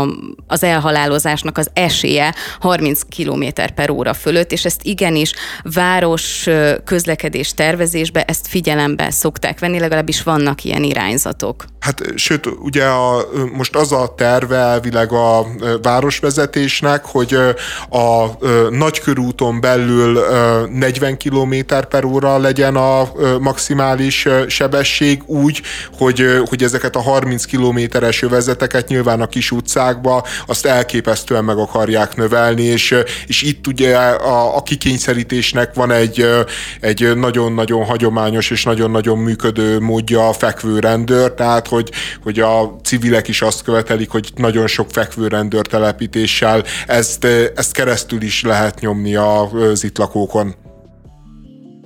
Vagy nem? Szerintem ez a belvárosban élőknek ez mindenképpen egy pozitív, pozitív dolog lehet, viszont, viszont ugye aki használni akarja a belvárost, ő át szeretne rajta csak szánkózni nagyon gyorsan, nekik ez nem egy pozitív dolog. Nehéz eldönteni igazából azt, amit látunk a belső kerületeknek a városvezetésével kapcsolatban, hogy a helyieknek próbálnak kedvezni, ami bizonyos szempontból egyetértek vele, de van, emiatt születnek nagyon-nagyon rossz irányok is szerintem a belső kerületekbe, ez pont nem egy ilyen, ez pont egy jó irány lenne. Én talán még a 40 km per óra is egy picit sok. A, a jelenlegi adatok szerint, és azért is beszélünk erről, minden héten meghal valaki a budapesti utakon, tehát hogy, hogy heti egy halálos áldozata van a közlekedésnek, és az a mondás, hogyha ezt a 30 kilométeres szabályt be lehetne vezetni és át lehetne nyomni, akkor ez a he, ö, évi 50 ember, az, ö, az nullára ö, csökkenthető lenne, és nyilván itt nem is csak ezt az 50 embert kell számolni, hanem a, azokat, akik kórházba kerülnek, akiknek ö, súlyos sérüléseik lesznek, tehát itt éves szinten több száz emberi tragédiát lehetne me- megakadályozni. Nagy kérdés, hogy ezért cserébe hajlandó-e megfizetni a társadalom, vagy az autós társadalom azt az árat, hogy, hogy mert annál tényleg kevés nyom, én nem vezetek, de annál kevés nyomasztóbb érzés van, mint amikor az ember tötyög egy üres úton, és, és nem tud menni, úgyhogy nincsen racionális ok, hogy miért ne menjen, csak, csak egy hülye szabály. Én nem az autós társadalmat kérdezném meg, hogy ők hajlandók-e megfizetni ezt az árat, hogy ezt az évente 50 halálesetet gyakorlatilag megspóroljuk, mert azért ezt emeljük ki, hogy ezekben a balesetekben jellemzően nem az autóban ülők haláloznak el, hanem a gyalogosok.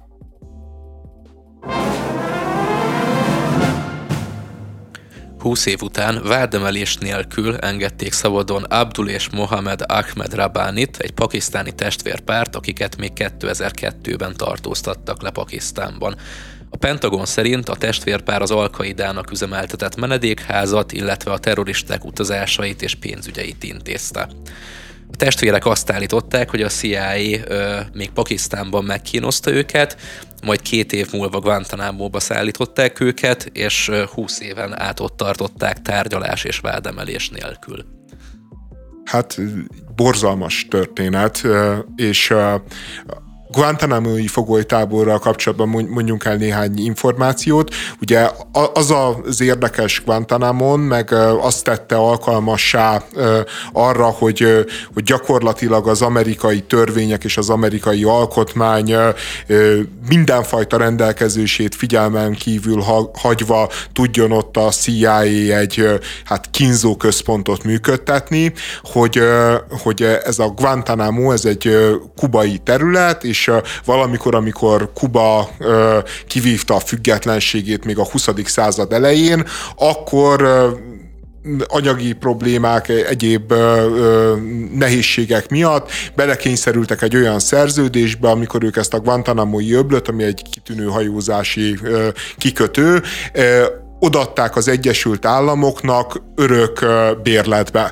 Tehát az Egyesült Államoknak elvileg a mai napig évi 4000 dollárt kell fizetnie azért, hogy használhassa a Guantanamo-t, ami nem amerikai terület, nem, nem érvényes rá az amerikai jog. Érdekes, hogyha mondjuk egy kubai átúszza, a, vagy, vagy valami ladikon lélekvesztőn átevickél Floridába, akkor ő egyből menedékjogot kap, mint, mint Kubából menekült e, emigráns. Hogyha beszökik a Guantanamo-i támaszpontra, tehát kvázi amerikai katonák között van, és ott kér menedéket, akkor fogják, és egyből visszazsúpolják Kubába, mert hogy, hogy nem amerikai földön nem kérhet ilyen, ilyen típusú jogsegélyt. Tehát ezt tette alkalmassá ez a, ez a jogi szürke zóna, hogy, hogy itt felállítsák ezt a kínzó kamrát, amit a terror elleni háború kapcsán a Bush adminisztráció rendelt el, és egyébként egy nagyon-nagyon fontos erkölcsi kérdés is kapcsolódik ehhez, ugye, hogy mire van joga egy demokráciában vagy egy demokráciának, egy emberi jogokat tiszteletben tartó országnak és társadalomnak háborús helyzetben, hiszen mindig elmondják a különböző szakértők, a különböző katonák, hogy, hogy azok az információk, amiket itt megszereztek ilyen-olyan módon a, a foglyoktól, azok amerikai életeket mentettek meg ezres, tízezres nagyságrendben, és kvázi ez a haszonelvűség igazolja azt, hogy, hogy egyébként a saját értékeinkkel, a saját meggyőződésünkkel szemben üzemeltetünk valamit, ami ami nek az üzemeltetése talán nem lenne annyira helyes. Erről mit gondolunk? Te egyetértünk, van, van például csak érdekes, hogy ez mennyire nem egyértelmű helyzet. Az Obama, amikor amerikai elnök lett, ő kifejezetten nagyon-nagyon keményen kampányolt a, amellett, hogy be kell zárni Guantanamo-t, mert fenntarthatatlan és, és elvtelenség és erkölcstelenség. Majd, amikor elnök lett, akkor meghosszabbította a Guantanamo-t, tehát őt is meggyőzték azok a titkosszolgálati és katonai érvek, amik a Guantanamo fennmaradása mellett szólnak. Szerintem az ilyen véralgebrára sosem lehet, vagy véralgebrával sosem lehet találni választ, pláne nem jó választ, hogy most a tízezer vagy tízezeres nagyságrendű megmentett amerikai életek, meg az a nem tudom, körülbelül ilyen százas nagyságrendű ö, ember, ember tömeg, akiket meghurcoltak egyébként teljesen feleslegesen, vagy szabadon engedtek, lehet-e ilyet tenni. Azt viszont érzékelem, és egyébként így a, a nem tudom, az amerikai néplélek, vagy legalábbis a kultúra is azért érzékelte, hogy ö, nem biztos, hogy csak az játszott szerepet, hogy megmentsük azt a tízezer embert, hanem egy ö, tehát a Bush adminisztráció valahol bosszút is akart szerintem szeptember 11-ért, és a túlkapásoknak egy része annak a számlájára is írható, nem csak annak, hogy meg kell menteni a tízzer embert. Volt egy, vagy van egy film egyébként, egy abszolút ilyen B-kategóriás stoner movie, a, mi ez magyarul kalandférgek, azt hiszem a második része, a szökés a Guantanamo ből. Hát az vicces keretek között, de nagyon jól bemutatta ezeket a túlkapásokat. Van egy ilyen rasszista rendőrfőnök, akik csak csak azért elküldik Guantanamo-ba a két főszereplőt, mert hogy sötét bőrűek, és akkor ott mindenféle szörnyűségeknek vetik őket alá, majdnem. Abszolút bosszú és elrettentés is volt szerintem ennek a funkciója. Igazából azt gondolom, erre fekete-fehér válasz nincsen, hogy ez jó vagy rossz. Talán fel kell tenni azt a kérdést, hogy mi az, amit meg szeretnénk védeni a terrorizmus ellen, és amennyiben az a nyugati kultúra, az elveink, akkor érdemes feltenni azt a kérdést, hogy mit, szeret, mit vagyunk hajlandóak ezért feladni, és azt gondolom, hogy Guantanamo erre azt a választ adja, hogy bármit. Én, én, én nehezen tudok egyébként, engem bárki meg tud győzni az igazáról. Tehát amikor érveket hallgatok ebben a kérdésben, most például veled értek nagyon egyet, Bianca, de ez még öt perce nem volt így. A, a, a, de viszont a, ami nekem ebbenek a testvérpárnak a sztoriába, ugye a szörnyű, hogy ők 20 évig voltak ö, börtönben. Hogy 20 év után egyébként még csak arra sincsen joguk, hogy bocsánatkérést kapjanak, vagy valamilyen kárpótlást, az, az, az viszont én már azt gondolom, hogy, hogy, hogy túl, túlmegy az, ezen az erkölcsi dilemmán, mert ezen el lehet szerintem filozófálgatni, hogy most így embereket mentsünk meg kínzással, az a helyesebb, vagy nem kínozni és hagyni embereket meghalni.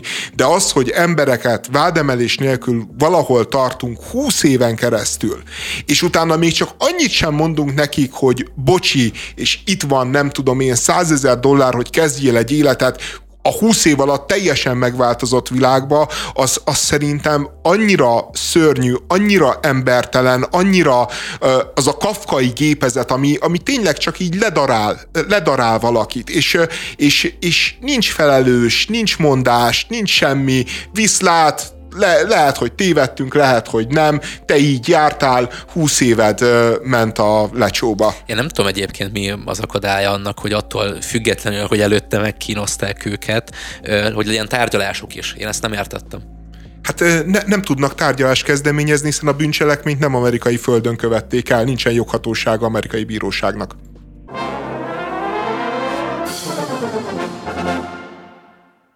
Újra lecsapott a hazai performance művészet nagy királya, ugyanis múlt csütörtökön a Völner sadlőgy tárgyalása után a fővárosi törvényszék folyosóján Jakab Péter újabb produkciót mutatott be, bilincset akasztott volt államtitkár nyakába, azzal a jelszóval, hogy a magyar nép küldi. Völner nem reagált az akcióra, levette a bilincset, amit Jakab azért még visszarakott, mielőtt felszólították volna, hogy távozzon. Hát vannak nagyon jó és ötletes performanszok, szerintem ez nem tartozik közéjük, az én véleményem és ízlésem szerint. Viszont elég ijesztő volt, hogy micsoda üdrivalgás fogadta ezt Jakab Péter Facebook oldalán a, a performance. De Jakab Péter Facebook oldalán egy izé, vaj nélküli uh, parizeres kiflit is üdrivalgás fogadta, tehát ez nagyon meglepő. Ez lehet, hogy így van, en, engedd meg, hogy hagy lepjen meg egy picikét, picikét meg voltam rajta le, lepődve. Öm, én nem tudom, hogyha választanom kéne, hogy Jakab Péter dalait hallgatom, vagy ezeket nézem, hogy melyiket választanám. Mostanában nagyon, megint nagyon divatos ez a mondás, ez a szabad-e vagy nem szabad-e fullba nyomni a kretént. Hát szerintem Jakab Péternek szabad. Én tényleg nem gondoltam volna, hogy lesz olyan helyzet ebben az egész előttem álló életben, tehát a következő, tudom én, pessimista emberként mondjuk 10-20-30 évben, amikor én bármikor is a Völnerrel fogok empatizálni egy szituációba. És az a helyzet, hogy a Jakab Péter ezt megteremtette. Tehát néztem a felvételt, és, és tényleg a Völnernél ö, aljasabb, visszataszítóbb, undorítóbb közszereplőt én nehezen tudok elképzelni, mert, mert aki, aki ilyen módon él vissza a hatalmával, a tényleg a legkiszolgáltatottabb, szerencsétlen, végrehajtás alatt álló emberekkel szemben, plusz még mindezt egy ilyen kenetteljes, mézesmázos, nemzeti, konzervatív, ke- keresztény mázzal önti nyakon, én, én azzal nem, nem ne, tényleg nem tudok mit kezdeni már. Tehát, hogy az, az, az túl van az én tűrés küszöbömön, de amikor megláttam, ahogy a Jakab ö, ott megy a bilincsel, és ö, pakolja a vállára, ami még a legkevesebb, mert még azt gondolom, hogy belefért volna, hanem hogy így közben ütögeti a hátát, tehát ilyen, ilyen kvázi ilyen haverként így többször ráüt, és így azt éreztem, hogy, hogy mit képzelsz, mit mersz megtenni? Ez az ember legalább, legalább, legalább el lehet róla mondani, hogy ott áll, ahol a helye van. Hogy ott áll, ahol a helye van, remélhetőleg a bíróság is úgy fogja látni az ügyet, ahogy én látom, és, és nagyon-nagyon kemény büntetést fog kapni, de, de annak a büntetésnek nem része az, különösen nem a bíróság engedélye nélkül, hogy Jakab Péternek az arrogáns válcsapkodását, meg hátcsapkodását el kelljen tűrnie akárkinek is, míg a Völner a legkevesebb, akinek el kell tűrnie, mert, mert nyilván a Völnernek sok mindent el kéne tűrnie, hanem, hanem bárkinek, aki ezt látja. Tehát, hogy mit képzel ez a Jakab Péter, kicsoda ez a Jakab Péter, hogyan van pofája ilyen módon ezt a sutyó proliságot beemelni a közéletnek a színpadára, a bírósági eljárásba, és, és mindent, és mindent a Völnernek az összes gazemberségét? az összes visszaélését lájkokra váltani. Mert, mert itt valójában ő ebbe utazik, hogy ő az emberi nyomorúságnak ugyanúgy vámszedője, és ahogy egyébként nagyon nyomorult volt a Völner, aki, aki miközben sok százmilliót, meg valószínűleg sok milliárdot ö, ö, elloptak ezek a végrehajtók, meg kicsaltak ezek a végrehajtók, addig ők viszonylag kicsi összegér, mindössze 85 millió forintért ö, engedélyezte és működtette ezt az egészet, Ad, addig meg a Jakab Péternek ebből, mit tudom én, olyan 4000 lájkra, vagy 5000 lájkra, vagy 10.000 lájkra futja, és ő ezért, ezért csinálja, és ő ennyi váltja be ezeknek az embereknek a nyomorúságát, hogy egészen elképesztő nem tudom, én most elmondhatnám, ahogy éveken keresztül tettem, és kritizáltam Jakab Péternek akár a politikai tevékenységét, akár az emberi kvalitásait, elmondhatnám, hogy igen, Jakab Péter egy kretén, hogy képzeli, és a többi, de most valahogy eljött az a pont, hogy egy kicsit elgondolkoztam, de ahogy én láttam a helyzetet, és javítsatok ki, hogyha tévedek, vagy ti máshogy látjátok, ez a poli gyakorlatilag eladta a pártját a gyurcsányéknak, vagyis hát ennek a nagy, nagy koalíciónak. A pártja, a volt pártja, most a Jobbikról beszélünk, éppen nevet változtat konzervatívokra, amit így, így meg úgy is indokoltak, de biztos vagyok benne, hogy ennek azért is váltanak nevet, hogy valahogy eltávolodjanak a Jakab Péternek a proliskodásától, valahogy formálisan is hiába már, ugye neki már saját pártja van ez a néppártján. Kettő, őt azért elég keményen tönkretette a kormánymédia, illetve az, hogy állítólag ő viszonyt folytatott a kampányfőnöki, egy tanácsadójával, ezzel a mamuszos hölgyként emlegetett valakivel. Titkárság titkárság vezetője neki gyakorlatilag tönkrement az egész család élete, állítólag már nem tudom, hogy elváltak, külön élnek a feleségével, pedig gyerekeik is vannak. Én, én azt látom, hogy a Pali korábban felvette magára ezt a szerepet, hogy ő az első pár tévés szereplése még tök jó is volt, meg tetszett. Oda mondta, mit tudom én, aztán amikor ezeket csinálta már egy ilyen pojácának tűnt, de most már csak azt láttam, hogy, hogy a csávó kétségben esve kapaszkodik a, nem tudom, a, a, az épelműségének a maradék részébe. Most volt egy olyan sztori is, hogy a, a mamuszos csaja a képviselő irodaházban a Potocskáni Kőrösi Anita, vagy Anett, Anita, Anita, hiszem, Anita. Ö, aki nem tudom most mi a jobbikban, nem tudom követni, hogy a jobbikban mi történik, mert folyamatosan történik valami, azzal próbáltak lejáratni, hogy a mozgássérült WC-t használ, és oda ment, és lekamerázta. Tehát, hogy mondjam, ez, én itt már tényleg a, nem, nem akarom azt mondani, hogy hogy elmebajos, de itt, itt már tényleg valami súlyos mentális hanyatlás van, mind a Jakab Péternél, mind, mind a Csajánál, és szerintem ez már szomorú. Hát szerintem sokkal botrányosabb valakit levideózni úgy, ahogy kijön a mosdóból, legyen az mozgássérült mosdó, mosdó vagy akármilyen, mint az, hogy bemenni. Tehát azért ezt szerintem ne, ne hagyjuk figyelmen kívül. Tehát itt az volt a, a botránynak a fő vonulata, hogy a nő bement egy mozgássérült mosdóba. Azért bocsánatot kérek, de szerintem ennél csak durvább eseteket lehet a, a a jobbik, meg amúgy a parlament környékéről felmutatni. Most ezért mondom, Pitiáner dolgokba kötnek bele, és Pitiáner dolgokat csinálnak, ennél azért kevésbé Pitiáner dolgokat csináltak, erre is alapozom, amit mondtam az előbb. Hát én nem hiszek ebbe. Egyébként szerintem a mozgássérült mosdó az egy ugyanolyan mosdó, mint az összes többi, és, és hogyha az embernek szüksége úgy hozza, és, és nincsen más, miért nem mehet be a mozgássérült mosdóba? Tehát szerintem csak akkor nem mehet be, hogyha, hogyha egy mozgássérült jön, mert akkor nyilván őt előre kell engedni, de egyébként, tehát, tehát hogy miért építünk, most a Fehérházról beszélünk, a képviselői irodaházról, ahol szerintem mondjuk napjában kétszer használja a mozgássérült azt a mosdót, miközben a többi mosdónak se a kihasználtságáról, se az állapotáról nincsen információnk. Én simán el tudom képzelni, hogy akár tele volt egy mosdó, és azért ment oda, és szerintem egy... Tehát ezer dologért lehet valakit támadni. Az, hogy bemegy egy mozgássérült mosdóba, ahol nem várakozik előtte egy mozgássérült, tehát senkit nem szorított ki, azért szerintem nevetséges bárkit is meghurcolni. Én is ezt mondom, nincsen vita ebben. Szerintem az a ja. nevetséges, hogy valaki ezt lefi- levideózza. Ja, az, ja, ja, az, a, ja, az, az borzalmas. Bor, borzalmas, de a kis stílűségnek és a rossz indulatnak egy olyan elegye, amivel, amivel tényleg csak Jakab Péter esetleges szeretőjeként lehet együtt élni. Tehát itt, itt tényleg egy szerencsés csillagzat, ami összehozta ezt a két embert. Én még visszatérnék egyébként a Jakab Péter performanszára, mert, mert túl a, a vál ütlegelésen, meg a bilincseken, azért ott ilyen kemény mondatok hangoztak el a Jakab Pétertől. Volt egy olyan, amikor a Völner már visszamegy a tárgyalóterembe, és a Jakab Péter ott lemarad, meg az ügyvédek úgy kvázi kiszorítják.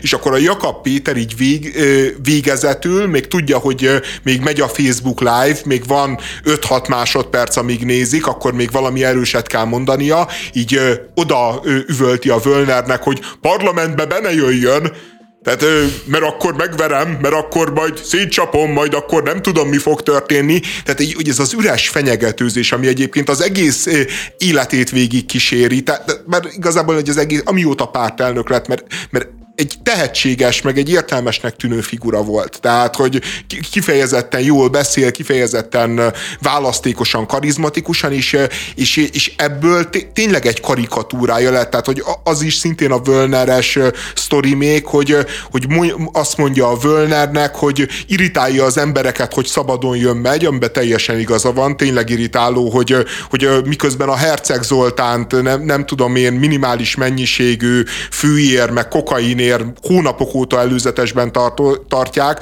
a, a Völner meg szabadlábon védekezik, és majd hozzáteszi a Jakab, miközben ha valaki egy kiló kenyeret ellop, akkor mehet a kvóterba.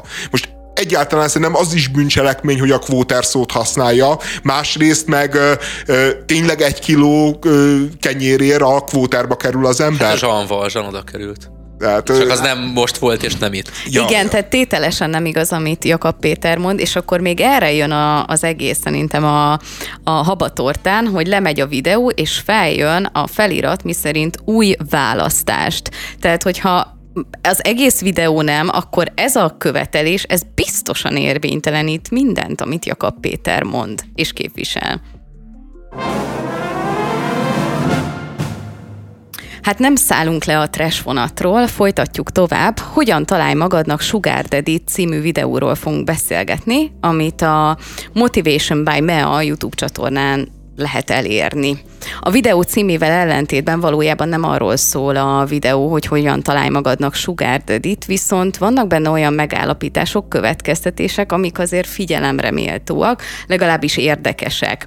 Tehát a, a legyenek céljaid lózungok mellett más információkat is fel lehet lelni, például azt tudhatjuk meg ebből a videóból, hogy az idősebb nőknek nagyobbak az igényei. Egy 20 éves nőt még egy vacsorával, egy Balenciaga táskával le lehet nyűgözni, mert a videó készítőjét ő kijelenti, hogy őt maximum egy Birkin, nem is biztos, Birkin. hogy jól mondom, Birkin, bocsánat, Birkin táskával lehet. Hasonló dolgokat tudhatunk meg ebből a videóból nekem rögtön egy uh, tavalyi Kendrick Lamar számnak pársra jutott eszem most egy nagyon durva magyar fordításban az volt benne, hogy uh, nem tudom, vedd le a Fendit, vedd le a Gucci-t, uh, vedd le a Birkin táskát, ha leveszed az összes designer szart magadról, akkor mi marad belőled? Hát ebből a gácsiból nem sok uh, így a videó alapján. Ja. Én inkább a, hát most nyilván lehet erről a típusú nőről beszélni, meg, meg szerintem érdekes is, tehát én, én még csak nem is tartom feltétlenül annyira károsnak, mint, mint az erre készült válaszvideóba Zsoltika nevű, Osvágy Zsolt nevű youtuber.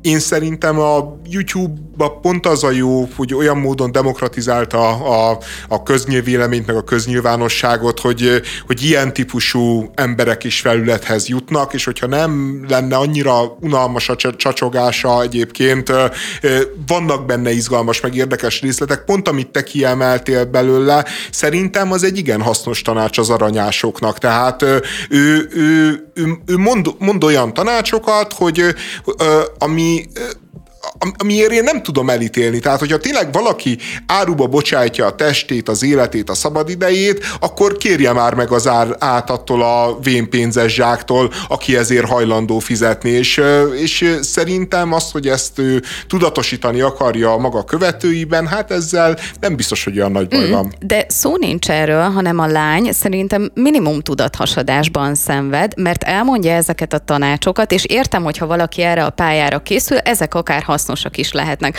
Ha holnap hozzám akarna valaki vágni egy drága táskát, most már tudom, hogy miért kellene kérni.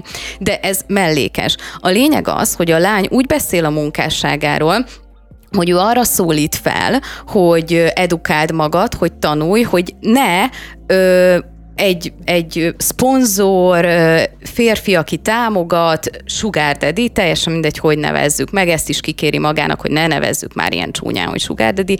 Ne az legyen az életcélod, hogy egy ilyet találj. Ezt elmondja, miután elmondja ezeket a tanácsokat, hogy neked mégis hogyan kellene viselkedned, és mit kellene kérjed. Ne legyél olyan nyomorék, hogy egy Balenciaga vagy egy Gucci táskát kérsz, kérjél egy más miatt, vagy kérjél egy lakást. Tehát ezeket a dolgokat én nem tudom összeegyezni figyelmeztetni. Meg azt is elmondja egyébként, hogy hogy, hogy, hogy legyünk ilyen, nem tudom, életvitelszerű soft prostituáltak, anélkül, hogy ez nagyon szembetűnő legyen a sugar daddinknek. Tehát, hogy ne ére az az, hogy csak a pénzért vagyunk ott, ö, meg hasonlók. Én egyébként nem láttam olyan sok videót ettől az Oswald Zsolttól, de most fix, hogy nézni fogom, mert nekem nagyon szimpatikus, hogy ő egyáltalán nem a, vagy nem tudom, nem megy bele óriási uh, ilyen magas kulturális moralizálásokba, hanem egy tényleg egy, egy, egy nagyon egyszerű uh, uh, világszemlélettel, egy, egy ilyen egyszerű gyerekként uh, van nagyon helyén szerintem a morális iránytűje. És uh, azért ez valahol egy oktató videó, még hogy ellentmondásba keveredik is a uh, hölgy. Most, hogy említetted, András, hogy problémád volt az Ósvágy Zsoltnak a videójával, ezt fejtsd már ki, mert ezt nem értettem, hogy megnéztem, én mind a kettőt... Csak én me- trollkodott szerintem. Nem, nem, én, én abszolút...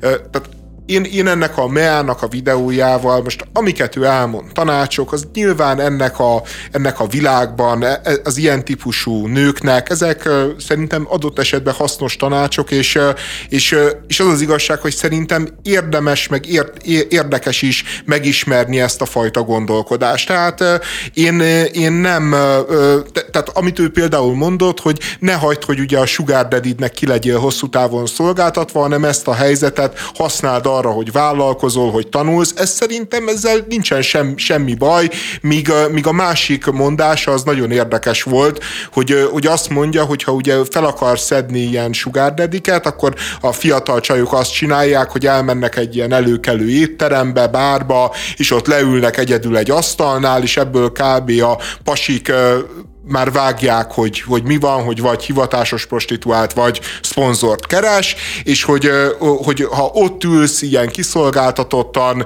egy, mit tudom én, egy pohár vízzel magad előtt, akkor látni fogják azt, hogy te csak a pénzért vagy ott, és hogy, hogy te bajban vagy valójában, és ezzel olyan embereket fogsz bevonzani, akik, akik ezt az áldozatot, a kiszolgáltatott nőt akarják, és, és pórul fogsz járni, ami szerintem egy kifejezetten érdekes megfigyelés. Én értem, hogy te erre úgy tekintesz, hogy van egy szakma, mint például én meg akarok tanulni videót vágni, és akkor beírom a YouTube-ra, hogy izé, hogy vágjak videót tutoriál, és akkor ez is egy tutoriál azoknak, akik ebben a szakmában a sugar, sugar daddy prosti szakmában szeretnének elhelyezkedni, viszont ezzel az az óriási baj, hogy ö, nem is az, hogy ezt normalizálni akarja, mert valahol normalizálja, de még nem is csak ez a legnagyobb baj, hogy úristen, akkor itt az egyetemes erkölcs ellen van vala, történt valami, ez is a baj, de szóval a legnagyobb baj, amikor arról magyaráz, hogy ez egy természetes igény, hogy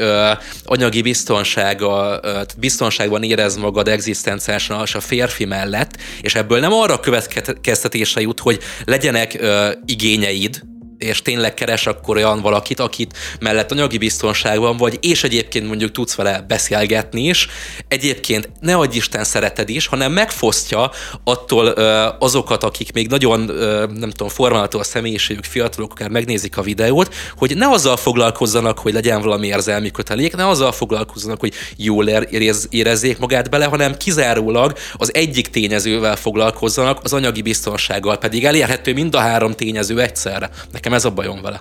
Alapvetően nekem is az a problémám, amilyen értékre, értékrendet ő megpróbál képviselni és közvetíteni. Tehát ez a fajta nagyon-nagyon anyagi központú, és mellé, mellé prostituálja magát, tehát még csak nem is az, hogy neki van, és akkor neki ez a fontos, hanem ő azért tesz meg mindent, hogy neki, nem tudom, ez a fajta táska, ilyen lakás, ezek rendelkezésre álljanak, és azt gondolom, hogy ez igenis promotálja ezt a fajta életvitelt, bármennyire is gondoljuk úgy, hogy nem tudom, 30-40 évesen úgy hat ez ránk, hogy így megvonjuk a vállukat. De még mindig nem hallottuk, András, hogy mi a baj Osvágy Zsoltnak a videójával. De ö, szerintem nyilván promotálja az életvitelt, hiszen ez az életvitele, és, és, az és nyilván ő hisz, és ez az értékrendje, és nyilván hisz ebben, hogy emiatt bárki sugar baby lesz-e, vagy prostituált, nekem nagy kérdőjeleim vannak ebben a kérdésben. Az, hogy, hogy ez esetleg lehet egy érv amellett, hogy valaki így döntsön, miután már sok egyéb érvet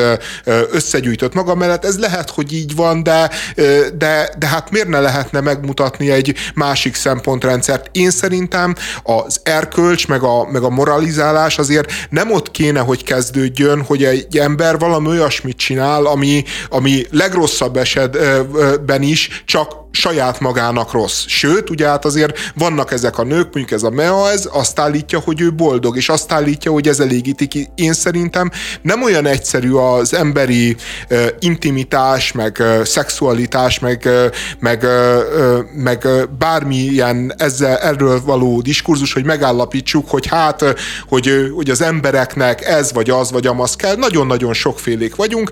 Simán el tudom képzelni, hogy vannak egész egyszerűen olyan nők, de egyébként ezt látjuk például a celebek kapcsán, hogy a, hogy a női szexuális fantá- férfi szexuális fantáziákban az első a hármas szex. A női szexuális fantáziákban a szex celebbel az az első. Mert egész egyszerűen a hatalom, a hírnév az nagyon-nagyon sok nőt beindít, nagyon-nagyon sok nőnek ez izgalmas, nagyon-nagyon sok nő lehet, lehet hogy a, sőt, hát nem lehet, biztos tudjuk, elmondják, arra gerjed, hogy neki igenis Balenciaga táskája legyen, igenis gucci legyen, és az, hogy ő beszélgessen a partnerével, meg, meg nagyokat nevessenek együtt, ez egész egyszerűen számára nem szempont. Számára ez a szempont, és ő abba tud szerelmes lenni, arra tud felnézni, aki ezt megadja neki. Szerintem szerintem ez nem jó vagy rossz kérdése, ez egész egyszerűen egy létező dolog. Én nem szeretném elmondani senkinek, meának se, hogy ő hogy éljen, milyen férfiakhoz vonzódjon, milyen életvitelt válasszon, viszont azzal szerintem lehet problémám, hogy azt promotálja, hogy figyelj oda, hogy használd ki azt a férfit jobban, mint amennyire ő használ ki téged, és gyakorlatilag erről szól ez a videó, és ez nem erkölcsileg azért problémás. Nekem, az én értékrendem szerint, de persze ezt nem akarom senkire ráerőltetni, de azt gondolom, hogy ezt lehessen kimondani, és szerintem az Osvágy Zsolt sem csinált többet, csak erről beszél, erről az értékrendről, hogy ez hogyan viszonyul Meának az értékrendje az övéhez. Jó, az Osvágy Zsolt két, két dolog, most nem belemenve. Az egyik, hogy az Osvágy Zsolti, az, tehát ő az internetnek az ilyen önkéntes házmestere, meg erkölcsősze. Vagy ami, inkább amely, lelkiismerete.